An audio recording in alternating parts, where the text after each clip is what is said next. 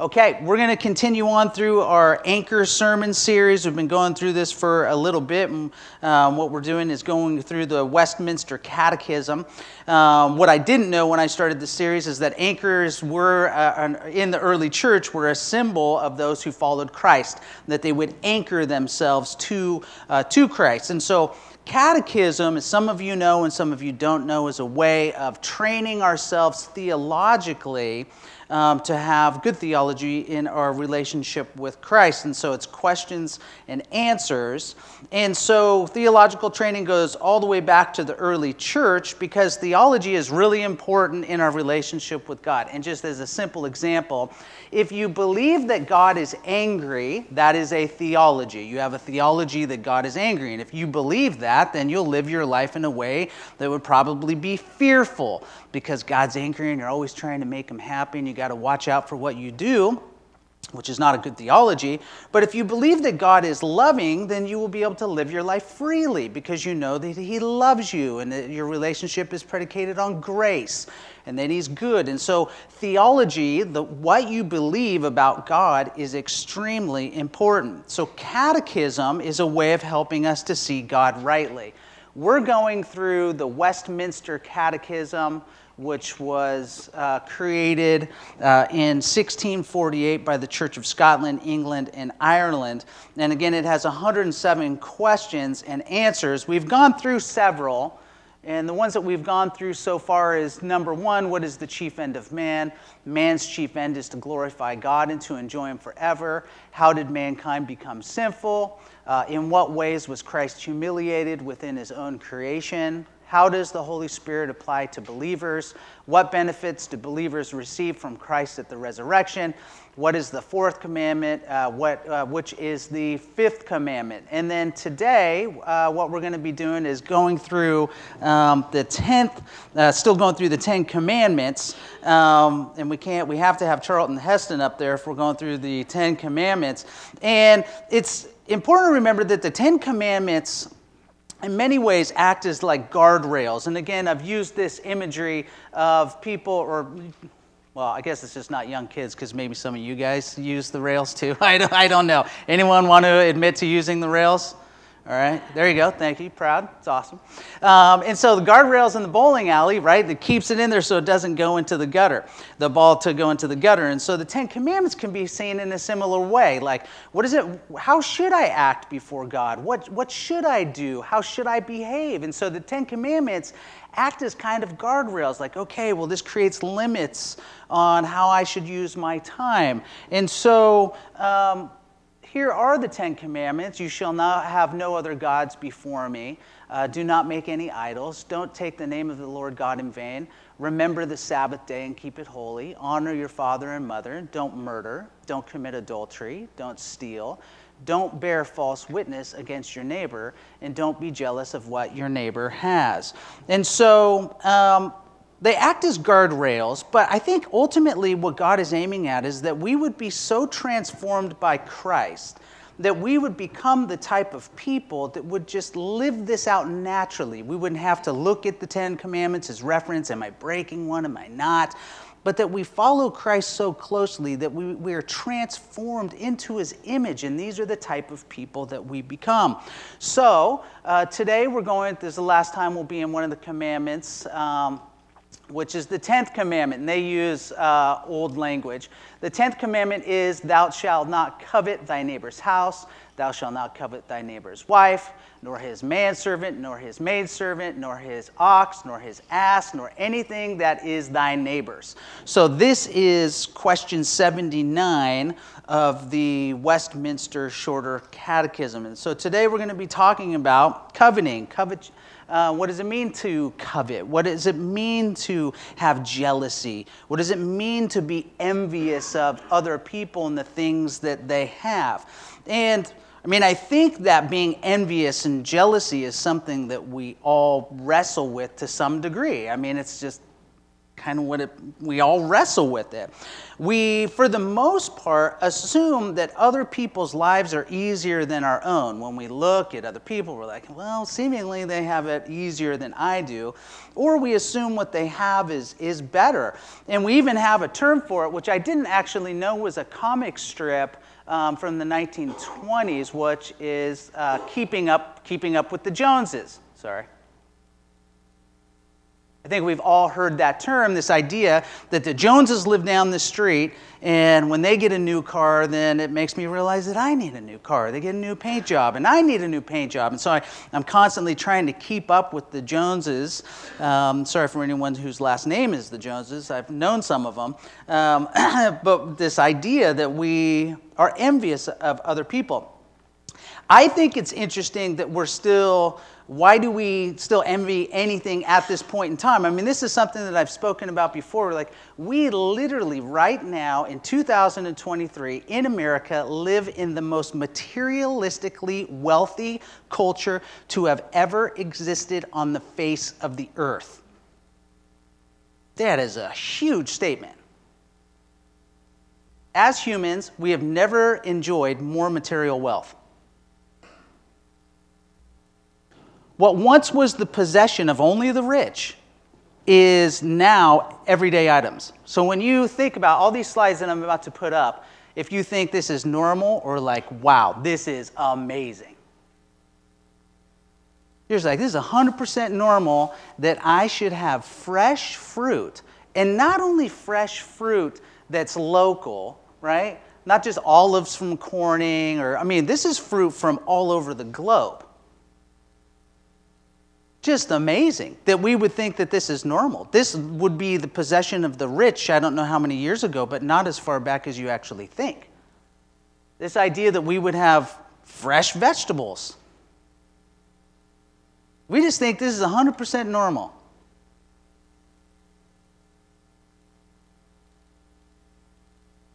But it used to just be the possession of the, the rich. Fresh meat. Any type of meat I want, any cut of meat I want. Totally, I mean, clean. I mean, if you've ever been around the world and then you're hanging out at your local R&R butcher, you're like, I'm a lucky man. I'm a lucky, lucky man. I remember being in Thailand one time and I ate this burger and I, and I bit into it and I'm like, this is not USDA beef. like, at all. Like, there's, there's something wrong going on here. This is beef. I'm not sure where the cow came from. I mean, this, this is, this is a luxury, okay? Um, at one point in time, there used to be the, the spice road because you could only get so many spices. I, all I have to do is go down to Safeway, and sits before me is more spices than kings were able to get at one point in time in human history. And I think it's 100% normal. I actually might get mad at the price of a spice and be like, this is outrageous. I can't believe this. Crazy, huh? Or this idea I mean, this is a picture from World War I. They didn't have TVs, they all sat around radios. And they, I mean, they, here's the thing these people are thinking they're really cool. This is the latest technology. And nowadays, I mean, what do, what do we have? Which is this kind of, I mean, we have home movie theater. We think home movie theaters are normal. It's totally normal. An 84 inch flat screen TV is like, not, it's not only normal, like you're entitled to that. This gal here, man, headphones? You're like, hey, let's listen to some music. It's cool. It's not on a phonograph. Again, this is this woman is not poor. This is like the tip of technology. Whereas nowadays, you know, everyone has earbuds. Totally normal. And you're walking around with this computer that makes phone calls, so you call it a phone. And you, not even do you think it's cool, you actually think it's an entitlement. Like it's a completely normal part of life. When I was living down in San Luis Obispo, I had the chance to go to Hearst Castle, and you know Hearst Castle back. I mean, still even to this day. I mean, it's, just incredible. And somehow one of the guys that worked there, and he invited me. He's like, "Hey, you can go swimming in the the pool." I'm like, "Oh no way, this is awesome!" So we went there, and, and then we were to one of the things that they had by the pool were showers, which uh, we just think is completely normal. But when Hearst built that castle, no, it was like one of the first showers. It was like this revolutionary thing, and no one wanted to take showers because they actually didn't believe it would make you clean. And so here, just the ultra rich have showers where everyone in here, I assume, has a shower. It's an everyday thing. You know, I come, my mom's side of the family is Italian, and um, she would tell me stories about her dad and their family. They only bathed once a week. It's totally normal for them. My grandpa took a bath once a week. I shower every day, and I think it's normal. Not only that, I'm, i feel like I'm pretty entitled to that. So, indoor plumbing, electricity. I mean, here's another antibiotics. Crazy. I mean, that's crazy stuff right there, right? If you ever watch Walking Dead and they're like, we need antibiotics. I mean, we have all that stuff all the time. Uh, cars, that's pretty amazing. Roads, a closet full of, of, of clothes. I mean, if, you, if you're going out there and you see Goodwill and all these secondhand stores, we have so much stuff we have more than we've ever had. Are we happier?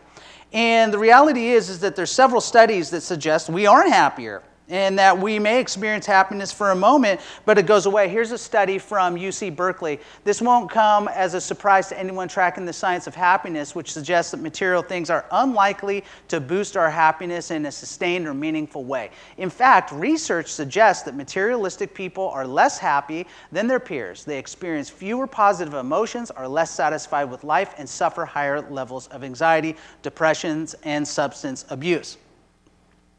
Whoa. Sorry, Costco. We have more stuff, but is it, is it, it helps in certain ways, but it's not helping. There's also another study, an 80 year happiness study by Harvard, What Makes Us Happy, um, because we're becoming more and more materially rich. Shouldn't we be uh, happier? What, what they did find uh, created true happiness was actually connection, relationships, meaningful connections where we actually have relationship with one another. Here are some of their findings, which I, I thought were really interesting. Uh, 40% of Americans say they are sometimes or always feel their social relationships are not meaningful. 20% describe themselves as lonely or socially isolated. 28% of older adults live alone. From a pure physical health perspective, researchers say loneliness is as bad for you as smoking 15 cigarettes a day.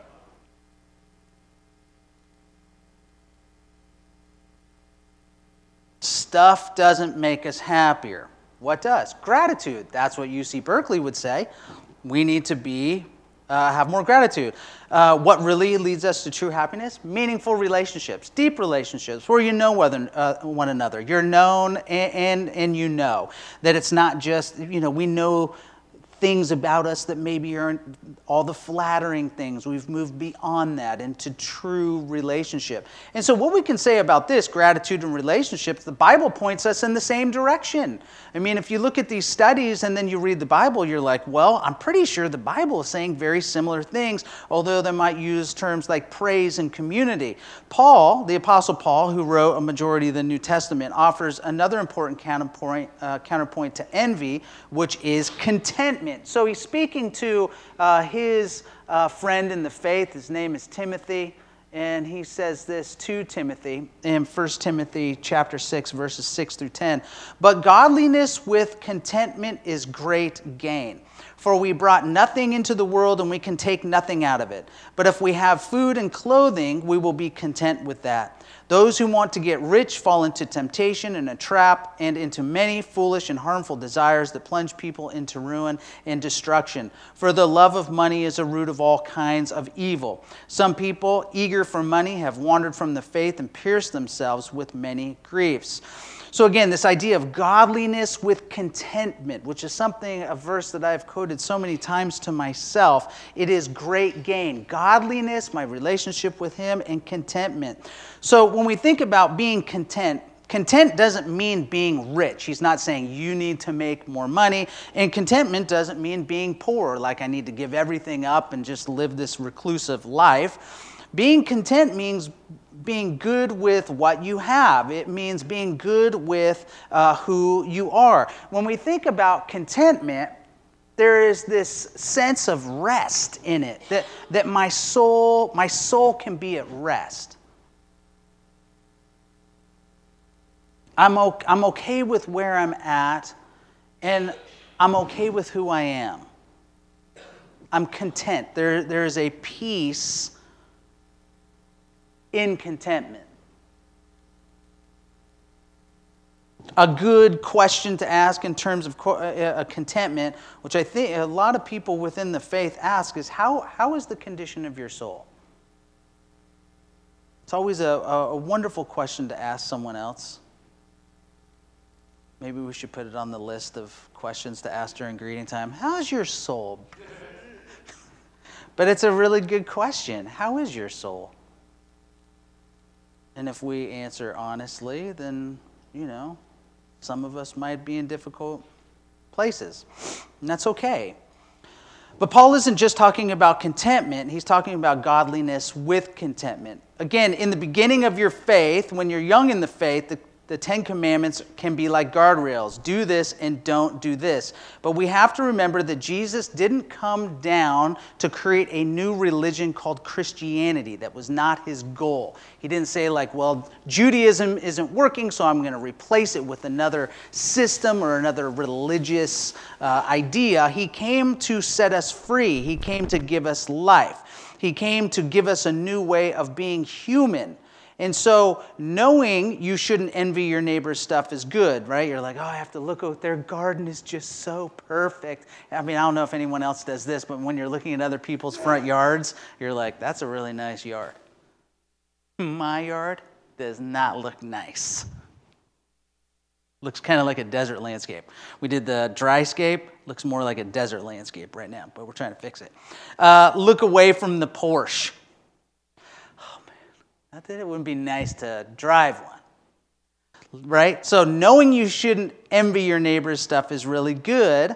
But if the goal is godliness and contentment, first off, we're trying to work on a relationship with God and that I need godliness and contentment. And so finding contentment in our relationship with Christ. I'm content in my relationship with Him. He's all I need. Do I want a better garden? Probably. Would I mind driving a Porsche to Eureka? No, I wouldn't mind that at all. But I have all I need in Him. I am who I'm created to be. Because it is tough. We do live in a land filled with treasures, but we find godliness when we make Jesus our ultimate treasure. He says this in Matthew chapter 6, uh, verses 19 through 21, and then verse 24. Do not store up for yourselves treasures on earth where moths and vermin destroy and where thieves break in and steal. But store up for yourselves treasures in heaven where moths and vermin do not destroy and where thieves do not break in and steal.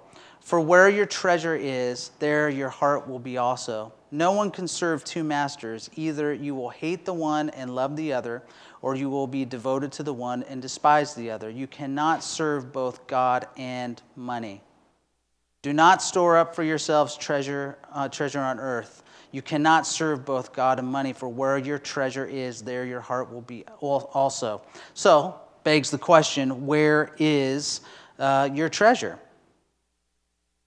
And I think we all wrestle with this. I know I do. Like, how, how do I navigate all this? I know that when I was uh, younger in my faith, um, and I don't really know where this all came from, um, but I used to think that all, all of it was like nonsense. I wanted, you know, when I got saved, I was all I had for the most part was my VW bus, long hair, tie dye, and I'm you know driving in around town, going to Grateful Dead shows, all these things. And then I got saved, and I just assumed you were just supposed to be poor for Jesus, and anyone who wasn't poor for Jesus wasn't sold out. And I don't think that that theology was just mine either. I know that for a lot of friends that I had that went through the Jesus movement, a lot of my friends actually were told, don't save up for retirement at all because Jesus will come back before you retire.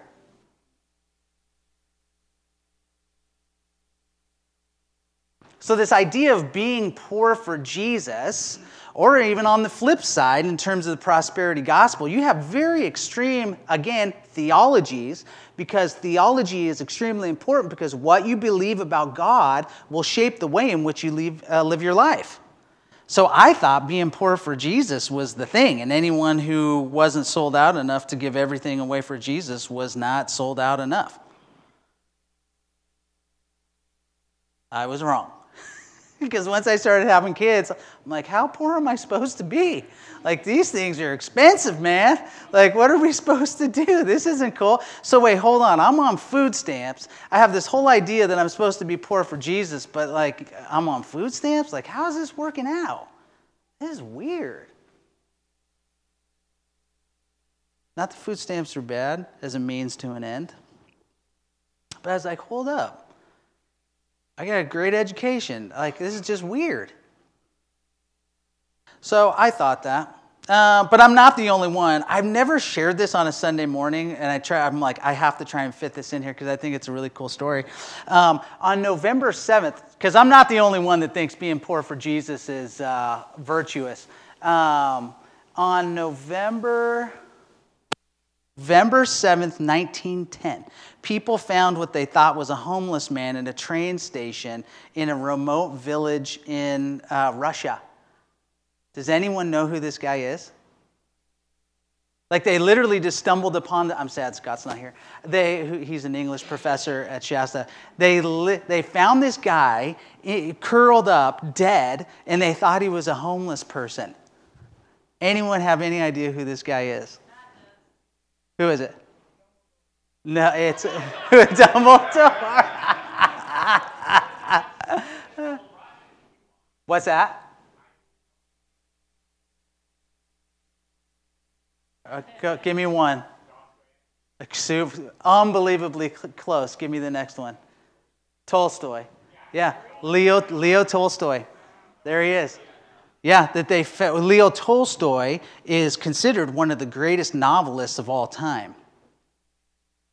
Wrote War and Peace. I mean, just one of the most amazing minds. And he was a Christian, and he started to adopt some very interesting theologies. Like he set up his own community. He thought that um, being intimate with his wife was actually uh, adultery, all sorts of stuff. And then, so obviously, he was well to do per se because he had written all these books, but he ended up just being found in a train and they thought he was a homeless guy. And then they're like, whoa, this is like a national treasure. So I'm not the only one who has thought that being poor for Jesus was some type of virtuous thing. And then on the other hand, I, have never actually ventured into prosperity gospel because I've always thought that it was absolute nonsense. So I guess that'll be a summary of my thoughts on the prosperity gospel. Um, however, it's not bad to want more. I actually think that it's natural for all of us to actually want more because I think it creates stability for us. And it, if you're married, you have kids, and you realize that, you're like, wait, actually, we need to be stable. And I was talking to another friend of mine, and he was, we were talking about finances because at this point in time, we're actually doing fairly well. He says, you know, when the world looks around at what it, you know, means to be a follower of Christ, uh, hopefully they're able to find people who are actually really good with their finances and they are stable and they say like how do you do that? Like how, how do you invest in such a way that's like you know uh, good and, and how do you handle finances? Because um, there's all these different voices out there and we should absolutely be one of them. But there's always this tension of like how you know how do i handle all of these things. We should really be good stewards of our finances. It's something that God has given us.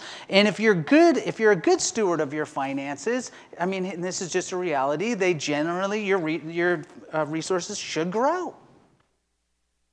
I can't think of anyone who's like, I'm really good with my finances and resources, and that doesn't mean that it's growing in some way. And that's okay. Um, stuff isn't bad. Having money isn't bad. Um, entertainment isn't bad. It's just not meant to fill your soul.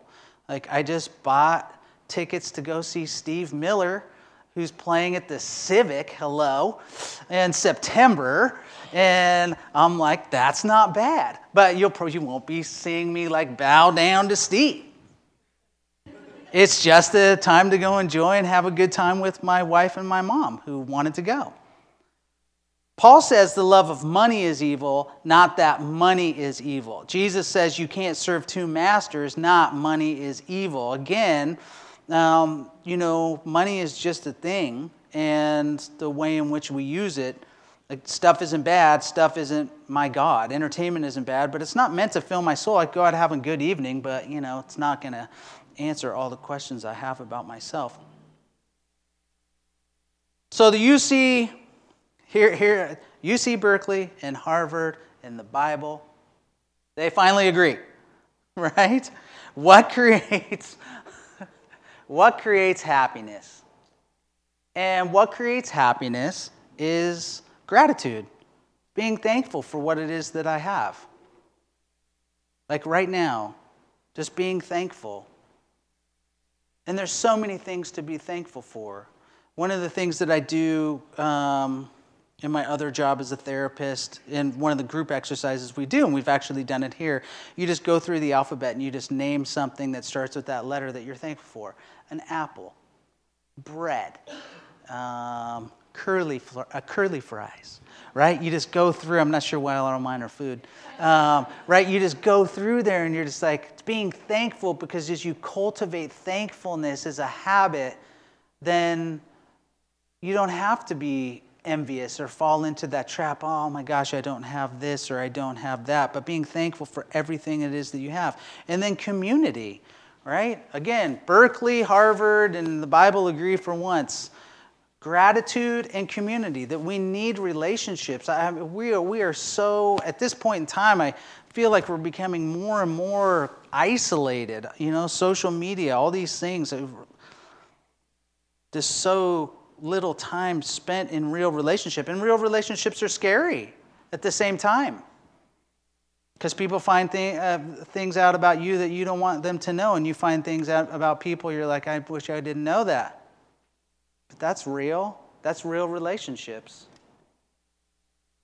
Pretty sure all of your deep relationships that you have with anyone are with people who know things, deep things about you, and you know deep things about them. It is scary but it's worth it. And last, um, we all wrestle with envy. When you feel envious, what are you envious about? I, I really appreciate uh, Tony uh, Stoltzfus, my friend. Is uh, one of the things he'll say is that um, why don't you go and take a little bit of time and just go ask Jesus about that? And just getting away. When you feel envy, why don't you take a break and go and ask Jesus about that? Jesus, what are you trying to reveal in my heart? Jesus, what are you trying to show me? Jesus, why am I envious about this?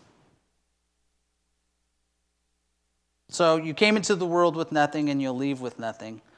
Godliness with contentment is great gain. Exodus 20, 17, the 10th commandment you must not covet your neighbor's house. You must not covet your neighbor's wife, male or female servant, ox or donkey, or anything else that belongs to your neighbor. We're going to take communion. We do this every Sunday.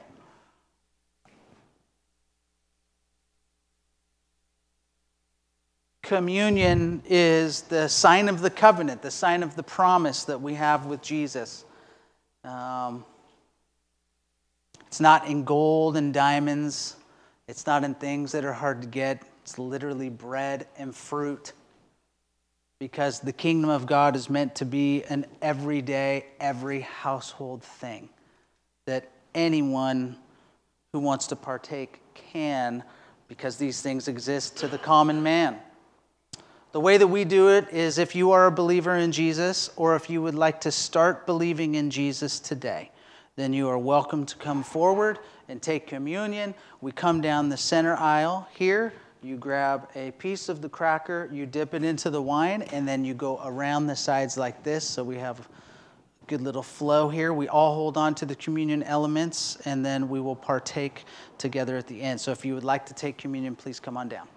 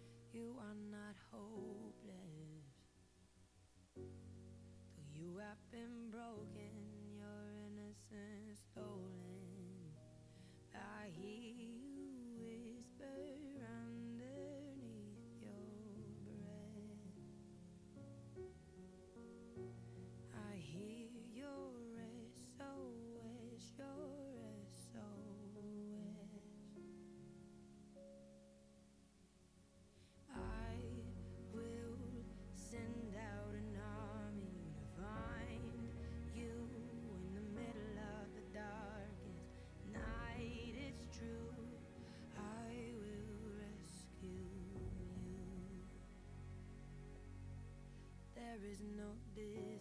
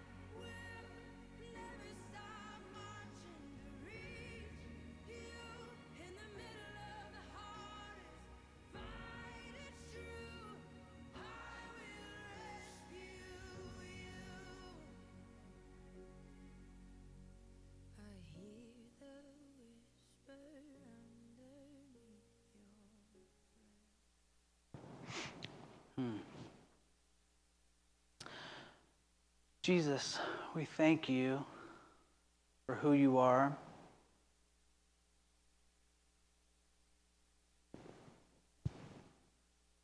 We thank you for being born in our likeness and taking our sin upon the cross and defeating death on the third day. We thank you that in your body and in your blood that we have the promise of salvation, the promise of the resurrection, and that we can enjoy that with you now. Thank you. Let's partake.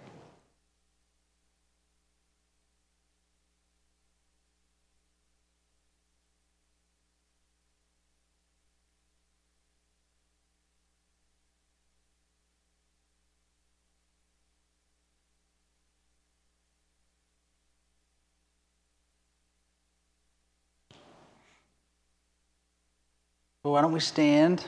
Mm, a couple things. Uh, at the end of our service, we do, if people want prayer for something, um, come down to the front and lay hands on you and pray for you. We believe in the power of the Holy Spirit to uh, help you to get traction in certain things in your life that you might need help with spiritually, emotionally, financially, whatever that is, that when we pray together that God moves in powerful ways.